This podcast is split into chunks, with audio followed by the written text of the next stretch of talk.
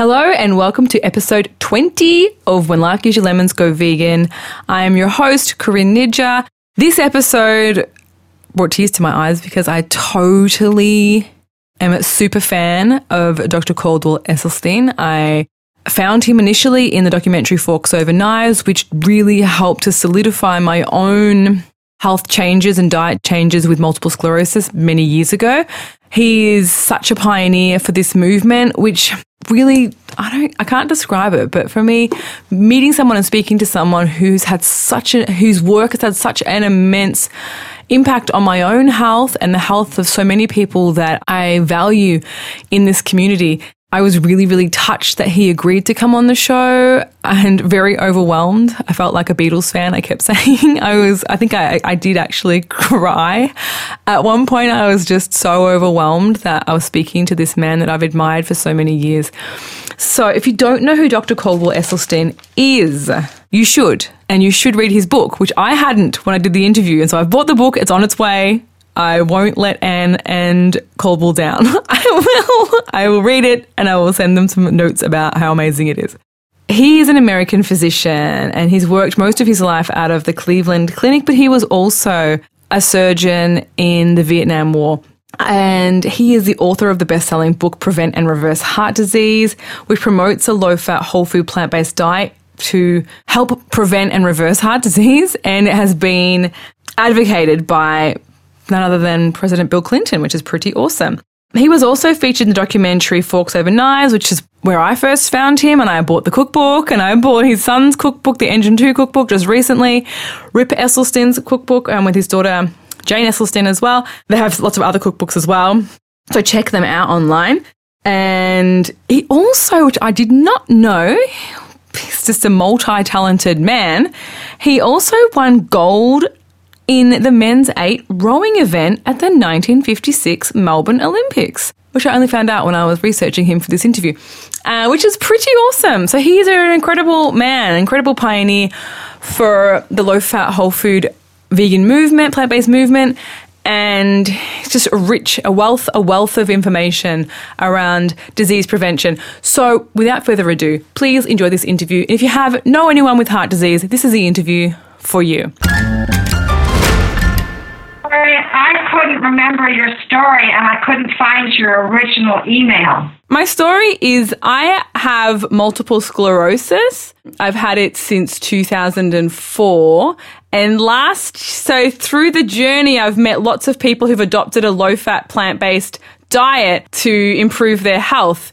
And last year, I thought people always find my story really hopeful because I was very overweight, I was really sick, I went numb from the waist down, I was sleeping and depressed, and my 20s were just a nightmare of illness and fibromyalgia and chronic pain and regular relapses. And once I adopted this way of eating in around 2008, and then very seriously after I had my son, I started running and exercising and I lost weight, and I haven't had a relapse since 2008.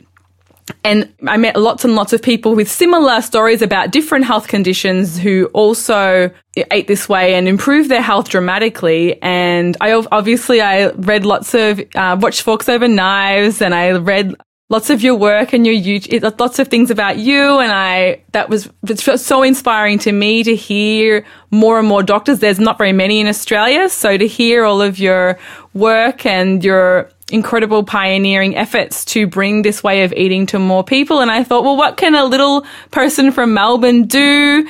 So I thought, well, in 2004, there wasn't very many stories like mine available. Like there wasn't really Facebook or anything like that. And it was very lonely trying to go against mainstream medicine, saying there's no science to diet, you may as well just eat whatever you want. And I spent a lot of time eating whatever I want and getting sicker and sicker and sicker. And so I thought, well, people just think that maybe I'm just a one-off little outlier who happened to was going to be okay with MS anyway. But so I thought, you know what, I'm going to collect interviews with other people like me so that there's a big body of people like me and their recovery stories to say it's not just one person getting better. It's so many people getting better. And so I started a podcast called When Life Gives You Lemons, Go Vegan. And I've got now 20 episodes. Well, you'll be there. 20 episodes this Sunday of people with rheumatoid arthritis, with heart disease, with type 2 diabetes, with breast cancer, with Crohn's disease, with MS, with asthma, with PCOS, with just lots of different conditions and lots of doctors. And I just want to do my little tiny piece by saying, like, there's not just one person getting better. There's so many. And so, yeah, I reached out to you guys and I'm so happy that you said yes. And I just hope that having you on the show as well will be another way to spread the message by having someone so credible and so well known on the show. Does that help? I had a couple of questions. Yes, please. Can you share how they made the diagnosis? In other words, when they did the MRIs, could they see? Yeah, there was lots of lesions on my brain. So the diagnosis was MRI based only, and there was lots of lesions on my brain. And then since that time, I believe there's more than one type of MS. Yeah. So mine was relapsing remitting. Yeah, relaxing remitting. Got it. Okay. And the other one is what? Progressive. Primary progressive and secondary progressive. Wait a minute, I want to be sure I write these down. Sure. One is relaxing, remitting. The second one was primary progressive, which means that you don't have any remission. And obviously, sorry. And then secondary progressive, which is what relapsing remitting most often ends up being. Secondary progressive, meaning relaxing, remitting. After a certain period of time, somebody has another episode. Yep.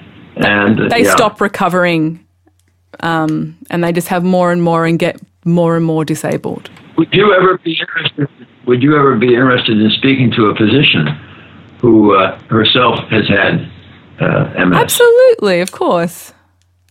Absolutely. Yeah. I may be able to work on that and have them, you have your email, I'll have them contact you, because I think it's kind of exciting what you're doing. If you hear, because both of these are not lay people, these are physicians. One is making a movie about her MS, and the other is a very accomplished physician at a very highly regarded medical institution in this country. So I can get them to, with your blessing, I can get them to correspond with you from email, and then you can take it up from there. And because it just seems to me that I guess I'm a little bit anxious that this kind of experience shouldn't just be out in talk shows. Although I don't misunderstand me, I think what you're doing is great, and the information has to be out there. Yeah, yeah. But for the medical community to grasp it, the medical community will not be convinced by hype and snake oil. The medical community can be convinced by scientific studies or publication. So I'm hoping that one of these physicians would take these cases and write it up even as nothing more than a case report, because that way it does pack a lot more really of significant scientific muscle that is required to really keep pushing this forward. Absolutely, absolutely. What have your physicians said when you go back to them and they see how well you've done? They just say, it's just because it's you're in relaxing, remitting, and these things have their own time course. Or they say, Mike, what you're doing is wonderful. I'm so impressed. No, unfortunately, I was advised to go yearly. So from 2004 till 2008, I was going yearly. And through that time, I'd read about diet, I don't know if you'd read the Roy Swank research about diet and MS. Roy Swank, yeah. So I'd read that and I kept bringing it up, and my neurologist kept saying, look, forget it, just eat whatever you want. And in 2008, the MRIs, from what I could see from the scans that I did have, when I was eating this way, the lesions were reducing, and he would say, oh, that's just a coincidence, just keep eating what you want. But I'm like, but surely if they're reducing when I'm eating healthy and they're increasing when I'm not eating a plant-based diet, I should eat a plant-based diet. And my mum kept saying, oh, you know, because my mum wanted me to be able to eat whatever I want. So she's like, oh, listen to him. He's the expert. Just eat whatever you want. And so I'd go away and I'd eat whatever I want and I'd get sicker. And in 2008, when I woke up and I couldn't feel I was numb and my legs were numb, I went and I had the intravenous steroid treatment.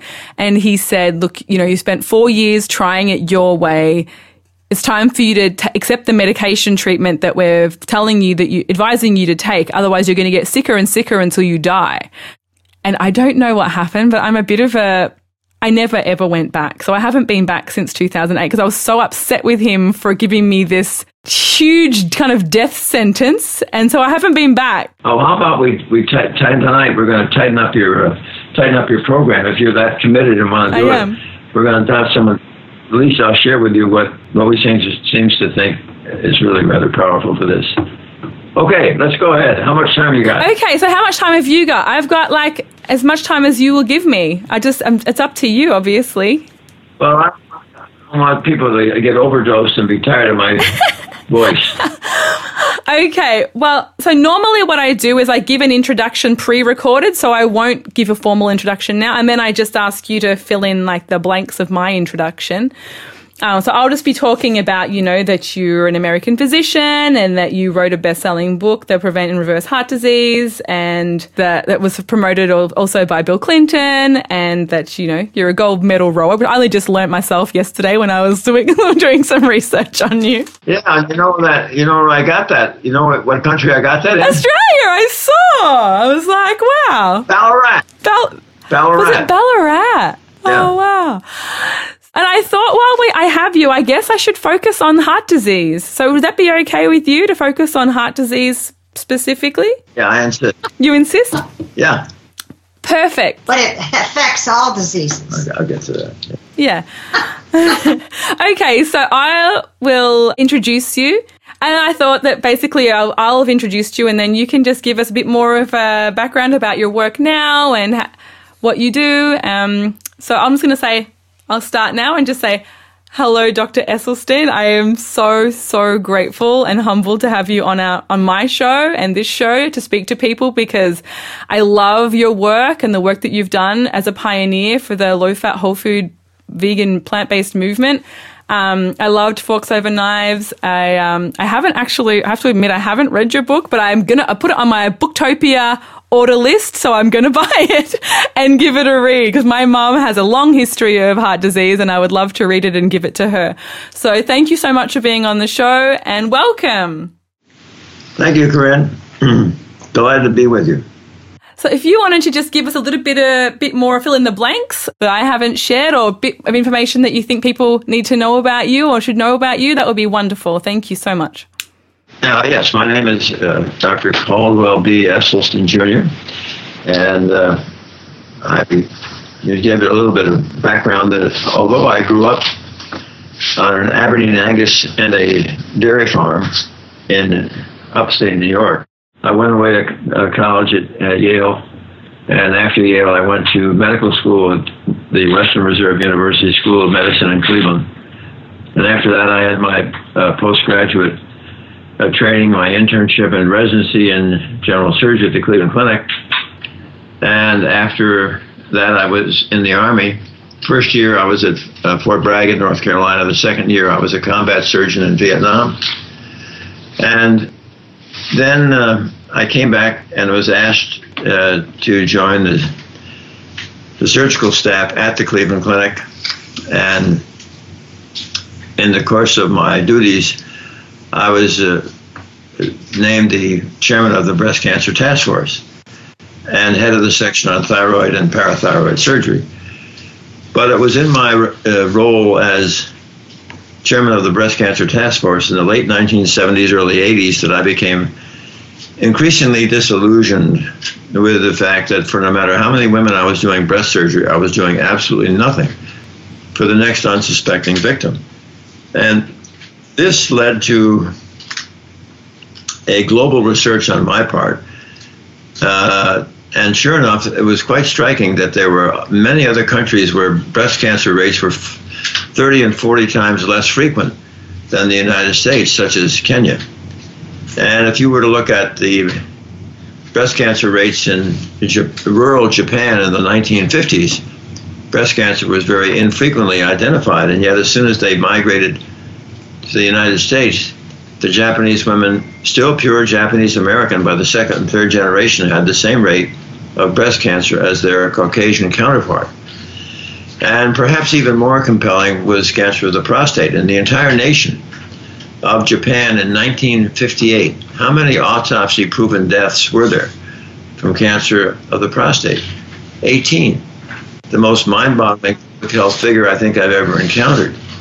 And in 1978, 20 years later, they were up to 137, which still pales in comparison to the 28,000 who will die this year in this country from prostate cancer. But nevertheless, I just at that point in this review, I felt there would be more bang for the buck if I could look at the leading killer of women and men in Western civilization, which was cardiovascular disease, because there were so many cultures that I was encountering where cardiovascular disease was virtually non-existent. And it just seemed to me that if we somehow could persuade persons to eat, to save their heart, they would begin saving themselves from the common Western cancers of breast, prostate, colon, and perhaps pancreatic. Then I decided I'd have to do this study, because let's really get some science into this. Is it true that if we take patients who are seriously ill with heart disease, is it possible that we could get them to eat plant-based and either begin to prevent, halt, or maybe even reverse some of their heart disease? So after I first decided to do it myself for a year, and that was a little bit difficult because, in all honesty, I was a cholesterolholic, and I really loved all these terrible foods, but I just knew I was going to do this study. And it is said that you go through several phases when you're going to change your lifestyle. You start over here with contemplation, pre-contemplation. Next you go to contemplation. Then you go to action. And then you go to maintenance. So I was probably over here somewhere around contemplation. And I can specifically recall the day that that it happened. I was at a surgical meeting with my wife, Ann, in New Haven, Connecticut, and the papers were very dull and boring, and the weather was terrible. But they always have a banquet after these things, and the waitress put a plate in front of me where the roast beef was so enormous it was draped over the sides. I took one look at it and said, this is my moment, and my wife said, "Are you not going to eat that?" I said, "No." She said, "Well, then I'll have it." Well, Ann's mother had actually died of breast cancer at age 52, and 2 weeks after that meeting in New Haven, her sister came down with breast cancer, and then she looked at me and pointed her finger and said, "I'm with you."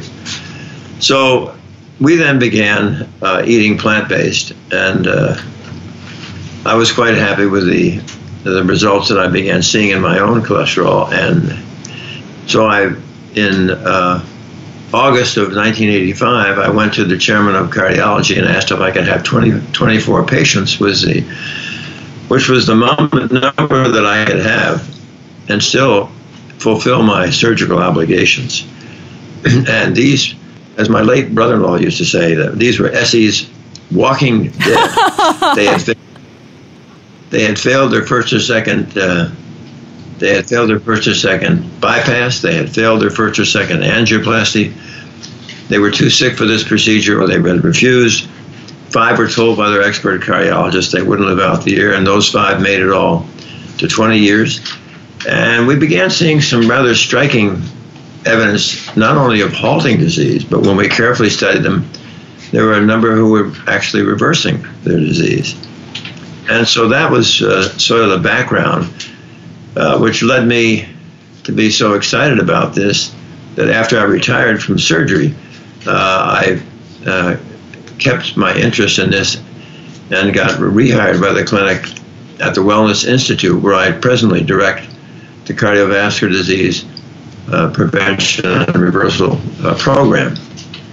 And it's very exciting to see these patients come from throughout the United States and Canada who have come to recognize that this disease is not a result of your genes or your stress, that this is a result, this is a foodborne illness. For example, if you were a cardiac surgeon and you decided that you were going to hang out your shingle in Okinawa, rural China, the Papua Highlands in New Guinea, Central Africa, the Tarahumara Indians in northern Mexico, forget it.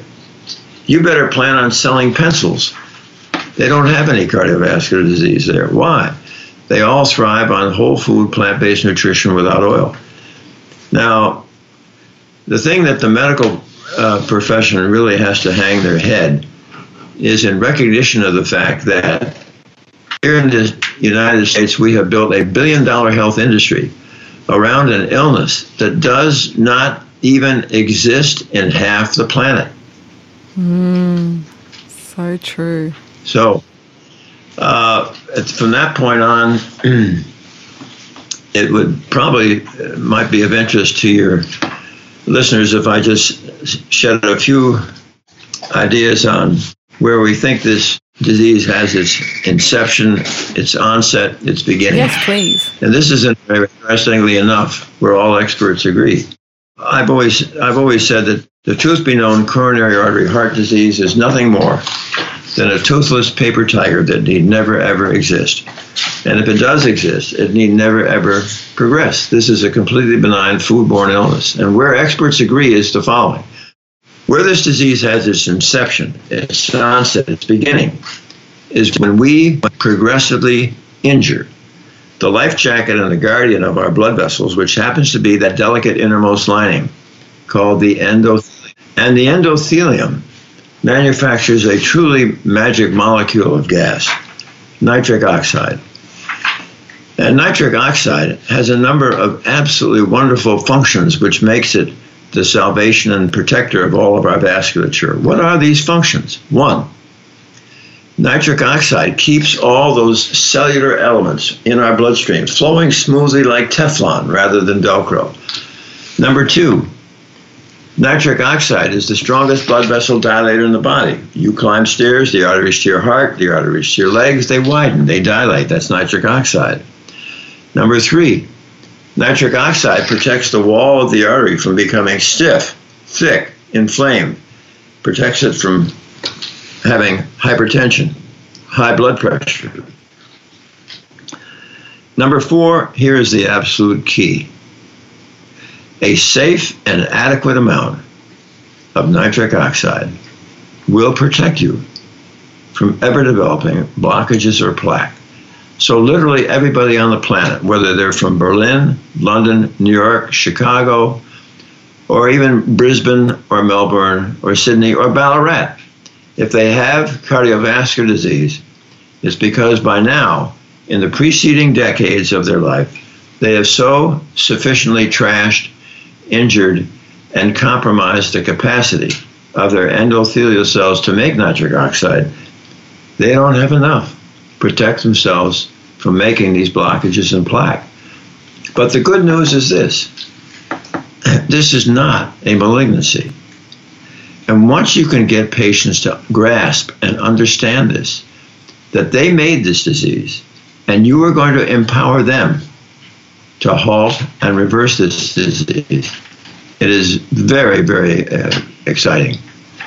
Now, to make this work, there are really no exceptions. In other words, I don't have a program that is 90% or 95%. It's 100%. Now, what are the foods that every time they pass your lips, you absolutely decimate, trash, and injure the capacity of the endothelial cell to make nitric oxide? They are any drop of oil. Olive oil, corn oil, soybean oil, safflower oil, sunflower oil, coconut oil, palm oil, oil in a cracker, oil in a piece of bread, oil in a salad dressing. Oil injures your endothelial cells, as does anything with a mother or a face. Meat, fish, chicken, fowl, turkey, eggs, and anything that is dairy, milk, cream, butter, cheese, ice cream, and yogurt. You should have seen how I was received when I said that in New Zealand. Not great in sheep country. And sugar, sugary drinks, Diet Colas, Pepsi, Coke, cakes, pies, cookies, stevia, agave, excesses of maple syrup, molasses, and honey. And I don't like coffee with caffeine. Now, of all those things I've listed, do you ever eat any of those foods? I do eat maple syrup sometimes. That's my one vice. Just go very easy because sugar, you can go maple syrup very, very lightly, yeah. Oh, wow. That's a lot. And I think that's such a good thing for listeners to hear because I think I actually had in my questions for you about oils because people talk about Mediterranean for heart health and lavishing olive oil and coconut oil on their food. You can talk about Mediterranean all you want, but there has never, ever been a study using the Mediterranean diet with patients seriously ill with heart disease where it has been able to halt or reverse the disease. Yeah, the Mediterranean diet is great if you want to slow the rate of disease progression, but you're going to have progression. Thank you for that. That's a really great answer because that was one of the things I was going to talk to you about was oils because people are always like, but what about olive oil? And I'm just like, no oil.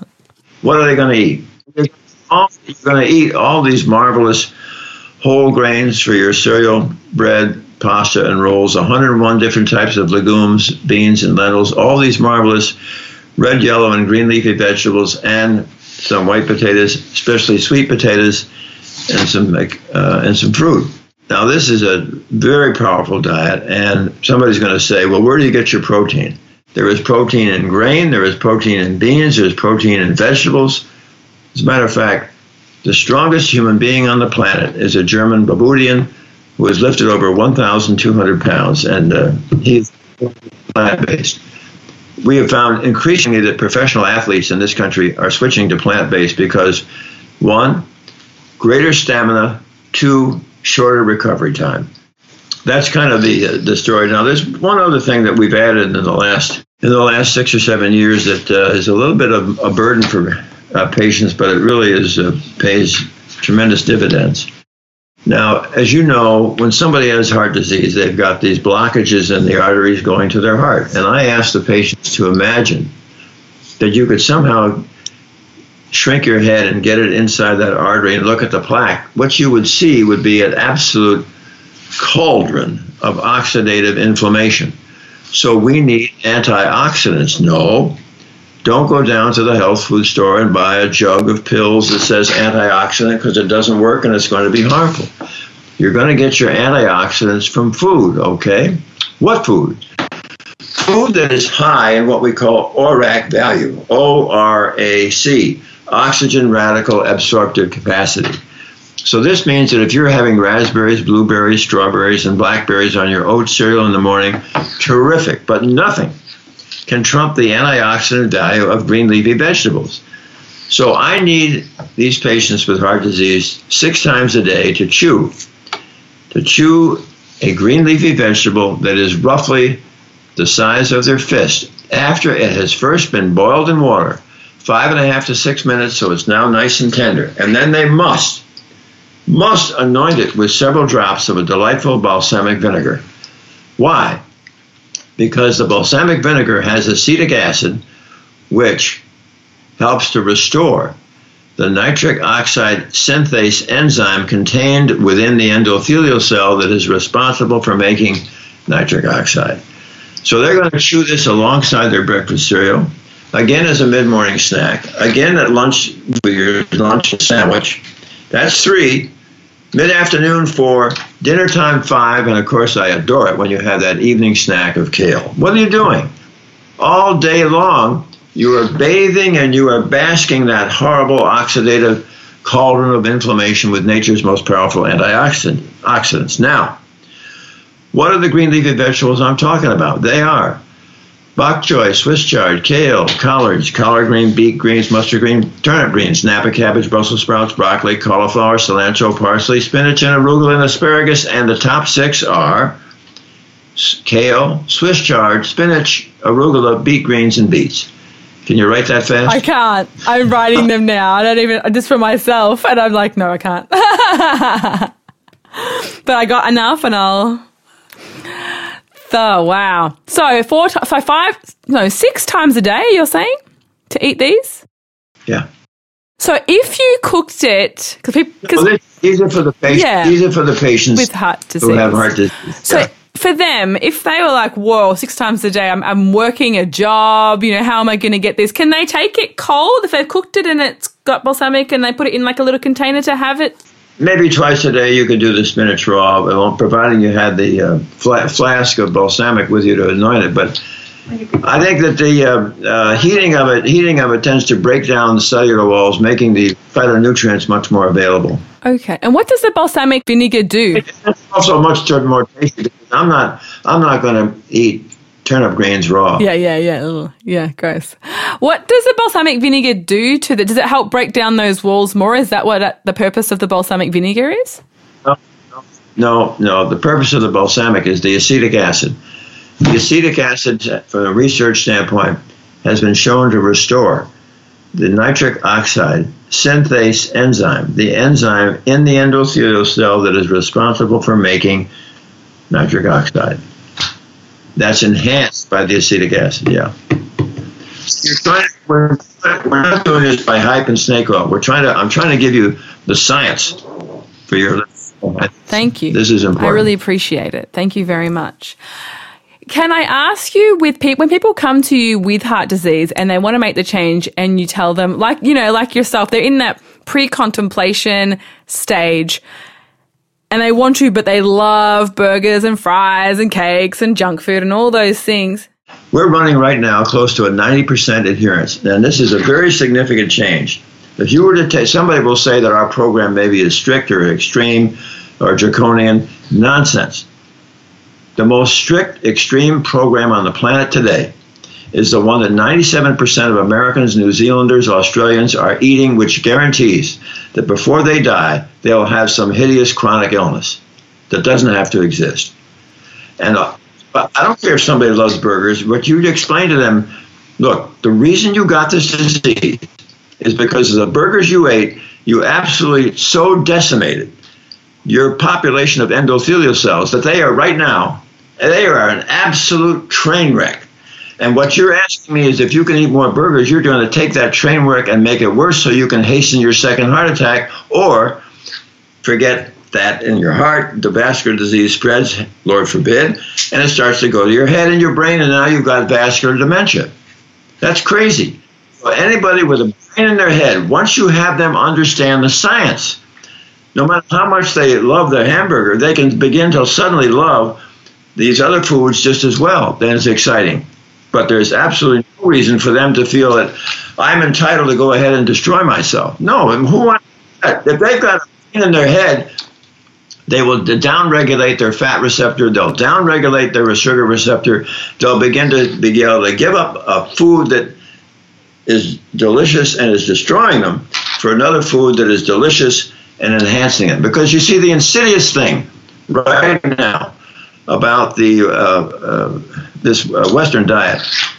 It looks delicious, it tastes delicious, it smells delicious, and while it is absolutely destroying you, you feel no pain until the advanced. Because we know from autopsy studies, this disease starts when you're 12 years old or earlier. And if you autopsy young women and men between the ages of 17 and 34 who have died of accidents, homicides, and suicides. Now the disease is ubiquitous. Not enough at that age to have your cardiac event, but you keep building on that. And now in your 40s, 50s, and 60s, they start having the strokes and heart attacks. Just going on from what I was going to say, was what you're saying is that once they have the science, that... Was there any other things that you use to help people to commit? Do you know what I mean? To get past that contemplation, like you had your beef moment. What are some things that you can? Oh, you'll get all kinds of excuses, and I'll say, "How often do you eat out?" "Oh, not very often." I said, "Well, let's try that again. How often do you eat out?" "Well, maybe three times a week." "Okay, and what are those famous restaurants in Dallas, Texas, that you are eating out that are known for the arrest and reversal of heart disease?" Oh, well, I didn't think of it that way. Because you can't go to a restaurant practically without getting anything that's covered with oil.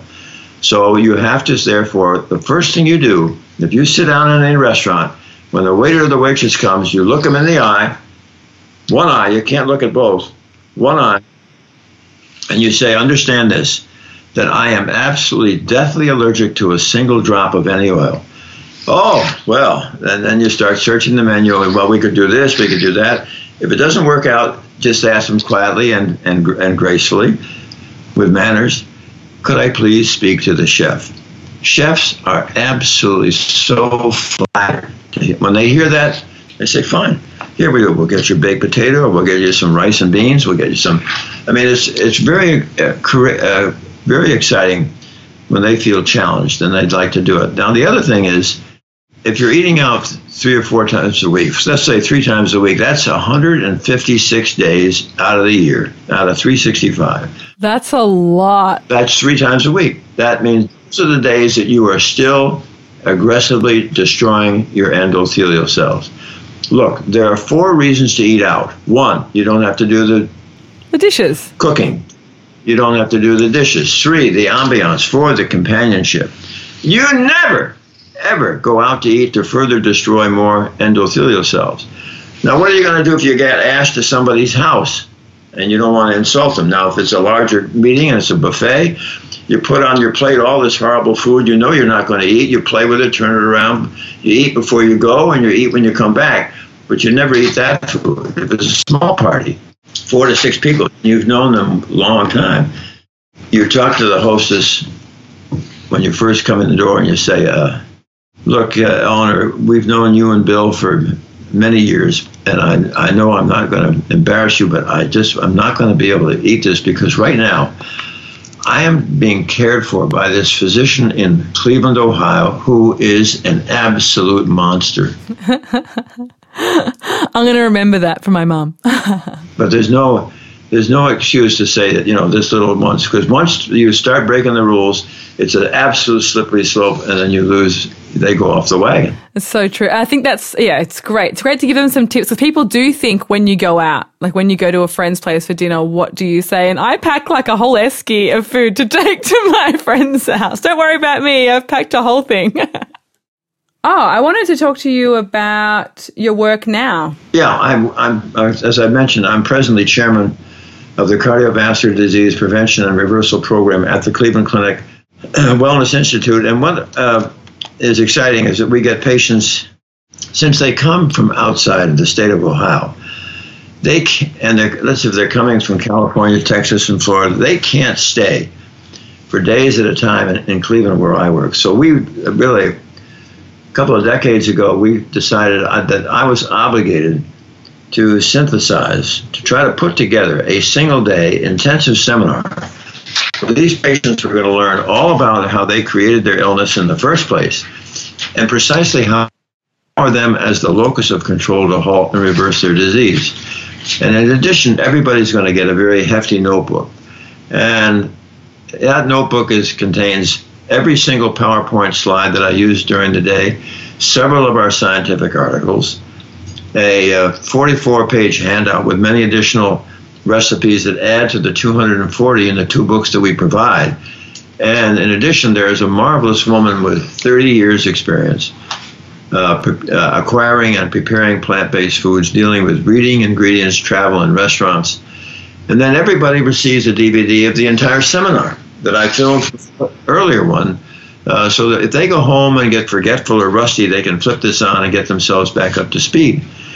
Then we always have 3 wonderful local and regional patients who have had a very successful experience share their story with those in attendance, who can then say to themselves, listen, if he or she can do this, I can do this.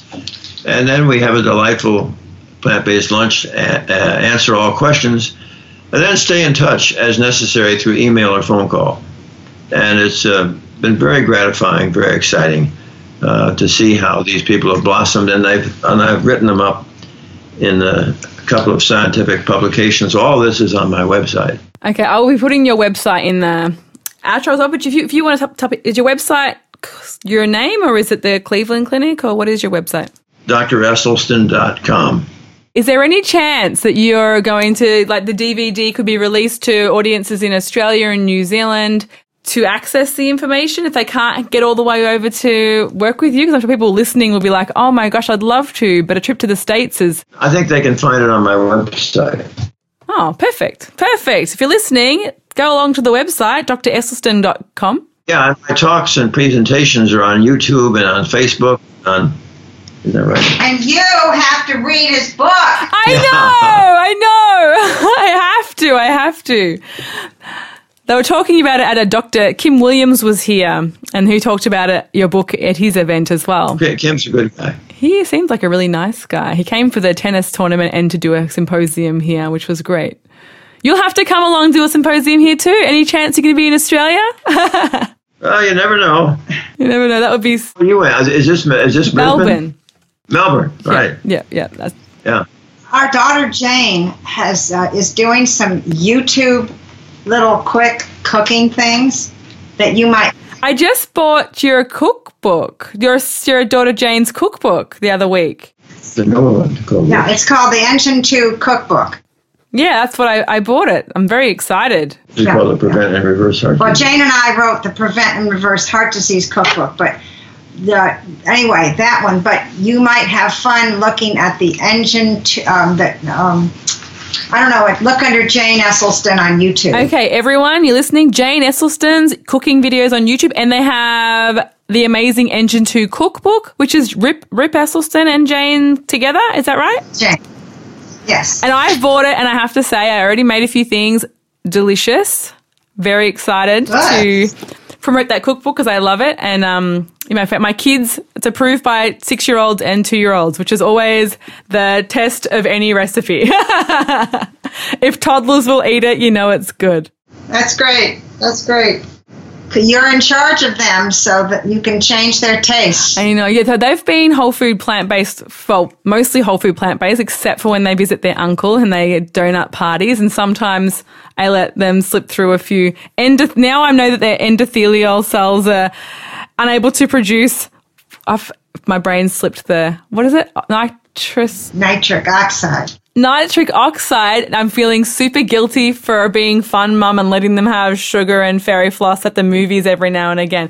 But our household's low-fat, whole food, plant-based. It's just the occasional nightmare slip-up. But now listening to this interview, I'm thinking I'm going to have to be cracking down even more. Well, you know, what we've done is we've been talking mostly about heart disease, but along the way, the last 30 years, running into other kindred spirits and sort of watching and paying attention to this.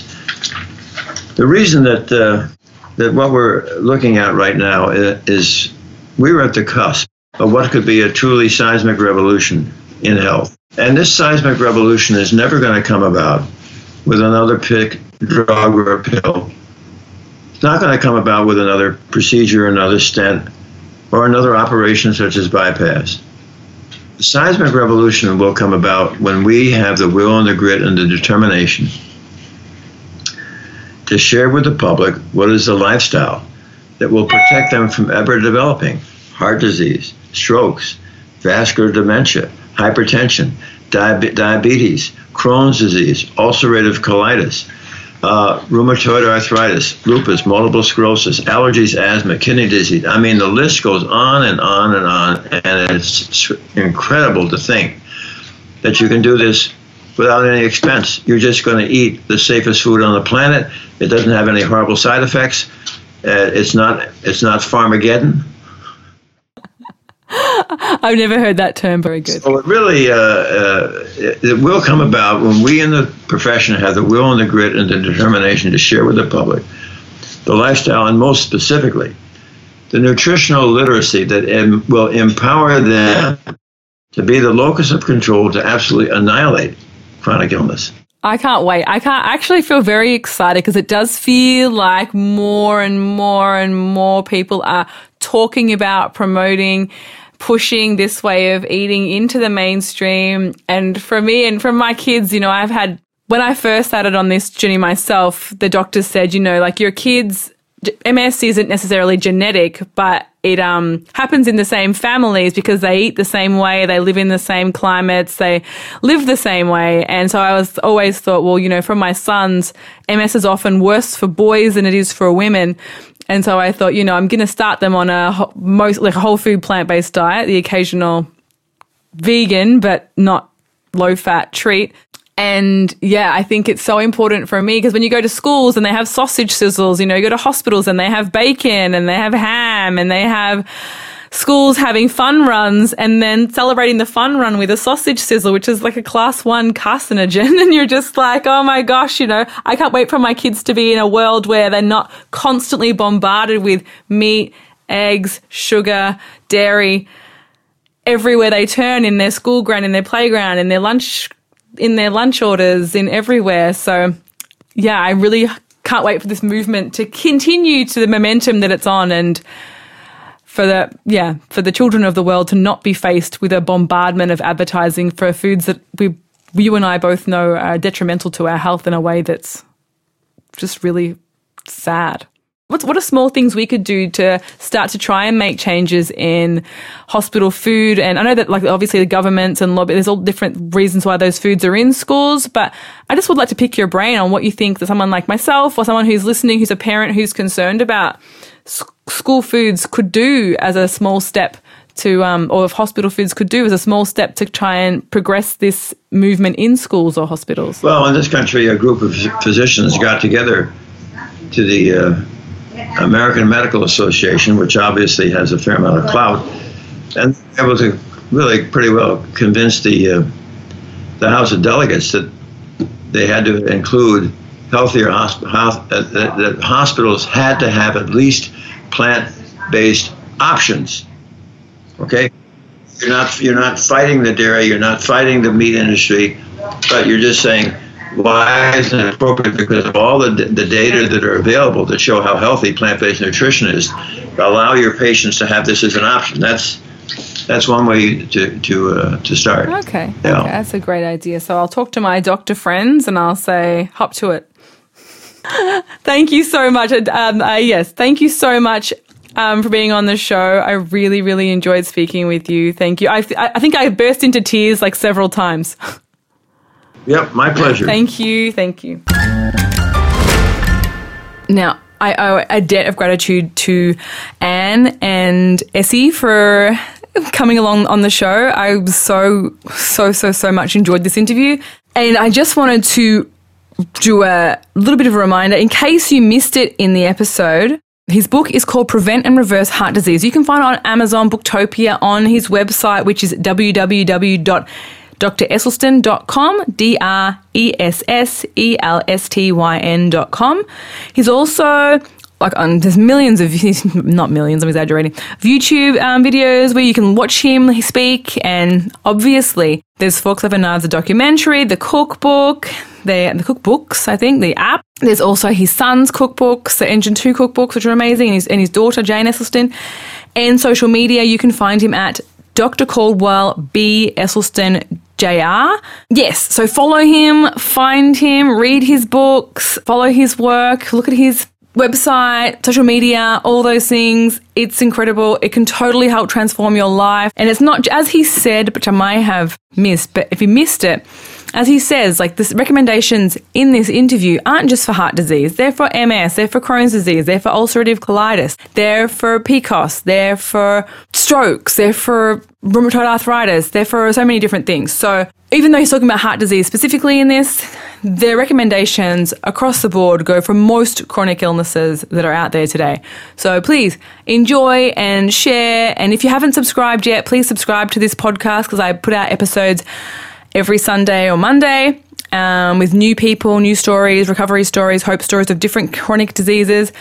And if you haven't and you have time, if you could leave me a review or a 5-star rating, that would be amazing, because it obviously helps to increase people's chances of finding the podcast online, and it's just really helpful to me. So thank you so much if you can do that. Also, if you are listening to this on my website, you can also find this app. If you haven't got an iPhone, you can find it on the Stitcher app for Android. Thanks again. I'll see you next week. Bye.